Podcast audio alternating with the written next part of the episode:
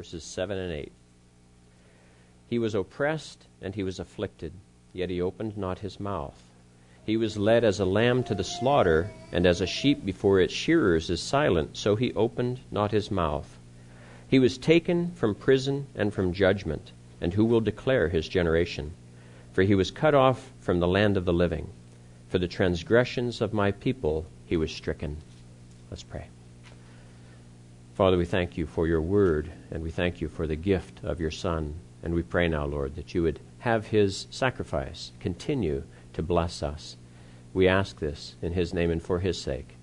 Amen. You may be seated. Isaiah uh, 52, verses 13 and onward, uh, what uh, series I'm in the middle of, has, to this point, I think, gotten me pretty spoiled. It's very clear what Isaiah is speaking of. And in our New Testament era, there's just very little ambiguity as to what's been going on. And that's why it's interesting in this verse that I'm going to talk to here uh, concerning verse 8. Uh, it's really the first time that there's been any ambiguity about what God's really wanting us to get out of it, at least from my perspective. There are different interpretations as to this text, uh, especially this phrase, he was taken from prison and from judgment. See, that's how the New King James renders it. He was taken from prison and from judgment. And yet, listen to how the NIV says it, and the ESV and the NASB are all very similar. By oppression and judgment he was taken away. So they're very different. He was taken from prison and from judgment. In the New King James, it, it conveys the sense of how Calvin interprets it. And this is what Calvin said that Jesus was released from prison and judgment quickly. In other words, though in human eyes he was oppressed there for those last two, three, four days of his life, uh, very, very aggressively, and then crucified on the cross, and then in the grave, that he was released fairly quickly, in humanly speaking. And so, in other words, Jesus did not have to suffer long in that state. So that's uh, Calvin, and he actually says that he holds that view without really any doubts. But that was 500 years ago. And so modern commentators, I think, have usually taken a different take on this, and, it, and it's reflected in the uh, exegetical uh, view from the NIV. And it's that uh, he was assigned, or I'm sorry, that uh, by oppression and judgment he was taken away. This is one of the other views, and even in Calvin's day, he referred to it. Uh, taken, another view was he was taken from prison to judgment, in, in other words, put to death quickly. Another one, he was taken by distress and judgment, and that's what's reflected in these other versions. By oppression and judgment, he was taken away. So, in other words, uh, that Christ was unfairly treated, that he did not enjoy justice on the earth. We've benefited from that, but yet it still is true of that generation that crucified him that they acted unjustly. And I, I don't know what Phil's view is. I didn't talk to him about it. Um, but uh, it really doesn't matter. It doesn't affect any doctrinal view. They're all true. I mean, whatever we believe about the NIV, whatever we believe about the New King James, they still present views that are, that are consistent with Christianity. And yet, it just is how do you flow it? For instance, that's why I started at verse 7. He was oppressed and afflicted, yet he did not open his mouth. He was led like a lamb to the slaughter, and as a sheep before his shearers is silent, so he did not open his mouth. By oppression and judgment he was taken away. And who can speak of his descendants? For he was cut off from the land of the living. For the transgression of my people he was stricken. That's the NIV. It seems to flow. Whereas with Calvin's view, that this was concerning the evil of the generation that crucified him, while plenty of other scripture, uh, scripture talks to that, I'm not sure that verse 8 talks to that. And I don't know. Phil could probably write an email if I'm wrong, and he can convince all of us in a long email that, that what he would say is correct. Uh, but, but as I'm putting this together, I was reflecting on it and say, okay, what, what does this mean? So, Jesus began suffering punishment for our sins in his life. We know this. Now, some would even say that the fact that he had to come in the flesh at all is a reflection of that punishment. And we would disagree. That Christ took on flesh, yes, it was humbling, but it wasn't punishment. And Scripture speaks to that. For him, it was joy. And so we know that his eternal covenant with us in the flesh is not solely due to our sin.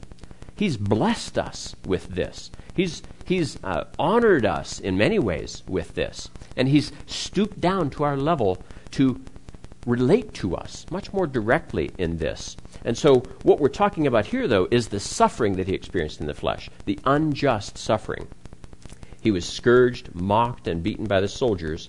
And on the cross, he cried out, if you remember, My God, my God, why have you forsaken me? So we know at that point the Father had abandoned him. He was living, and yet his Father had abandoned him to his punishment, to this justice. We know from uh, Phil's series a few years ago that that darkness that covered the earth from noon to three, that darkness is thought to be all the evil of the world coming to bear upon him while he's on the cross. When would you be at your weakest? When you're suffering this excruciating pain. When you want to cry out, Uncle, when you want to give up. Uh, Phil just actually during his prayer of supplication asked that these Christians that are undergoing persecution would be given strength to stand up for God. And what better time to persecute Christ than when he was on the cross, in the body, dying. And here, not only is he suffering physically, he's suffering spiritually, far more than he's suffering physically. So, we know then that he died, that he was buried, and that he rose again fairly soon after that. Now, the next phrase says, And who will declare his generation? Who will declare his generation? The sentence here says, uh, And who can speak of his descendants? And again, there are differing views on this. Uh, Calvin held that this was speaking of the church. Who will speak of his descendants? In other words, they are so numerous, they are innumerable. And yet another view is who will speak of his descendants, saying that he physically was cut off. But we know that it was never God's plan to have Christ procreate and create these divine human beings that would fill the earth and displace us, perhaps. You know, maybe that's some erratic uh, arbitrary, weird views out there, but it's not ours. And so, again, what is he saying? Calvin said, I have no doubt that he speaks of the age of Christ and of the church. Who can determine the extent of this new generation, in other words? But other uh, exegetics say, like John Gill, say they reject all such arguments. They say that this uh, concerns does not concern Jesus or the church. It concerns that evil generation that put him to death. He believed it speaks only really of that evil that was done to Christ. Again, what does that tell us? It tells us that people always disagree, and we know that on many other things, right? Baptism, Lord's table, who partakes, who doesn't, who gets baptized, when do they get baptized. And so God has chosen to have many, many mysteries remain for us in Christianity. We all have our views. We all exegetically can prove our views, and yet, other equally intelligent people can often also, to their satisfaction, prove their views and persuade many people of them. And so, here again, who will declare this generation? I don't know what this means. It could mean any of these things, and I'm not clear. But again, I think Phil will correct me, and, and, and I'm looking forward to that. Now, the next phrase says this He was cut off from the land of the living. For the transgression of my people, he was stricken. That's in the NIV. In the New King James, it says, He was cut off from the land of the living. For the transgressions of my people, he was stricken. Now, these are practically identical, they mean the same thing. And they mean what I covered back in verses 5 and 6. And let me refresh your memory with what I said back then.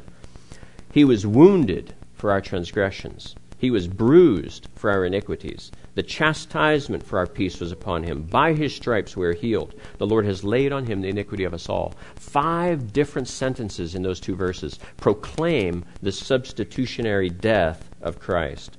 And this is a clear prophecy that it does mean death. Because in verses 5 and 6, death is not explicitly referenced. Here it is. He was cut off from the land of the living for the transgressions of my people he was stricken. So now we see not only is this suffering servant being abused for God's children, that he must die for God's children. And Isaiah doesn't stray too far from this during this whole servant passage. He's constantly hitting upon the fact that we must partake of the substitutionary death of Christ. You are an illegitimate child if you don't. Now, I don't think, as a fundamental aspect of our Christianity, we need to understand the first two sentences that I shared and that I mentioned to you that all these uh, great biblical scholars disagree on. We must understand these last two sentences. Exceedingly important that Christians understand and accept the substitutionary atoning death of Christ. Now, we know that this table reflects the body and blood of Christ. And we know that he did this for his children. And so we celebrate his death, we celebrate his life, we celebrate our future life with him. And so as we come to the table, as we partake, we do so with joy. We do so in expectation of the fact that one day we will be free from the sin that separates us from God, that causes us to have conflicts with one another. One day we will be free from that, and we will truly rejoice in full enjoyment of the time we have with one another and with God. So we look forward to that day. That's what this Lord's Supper is all about. It's all about expectation. And so this meal, in and of itself, might not be so wonderful, but yet it does tell of a feast in heaven that we will enjoy one day. So let's pray. Father, we thank you for the fact that you have established Christ as the only means to reunite fallen humanity with yourself. And so we pray, Lord, that we would never be ones to fall away from that fundamental truth of Christianity. And we pray for those that have.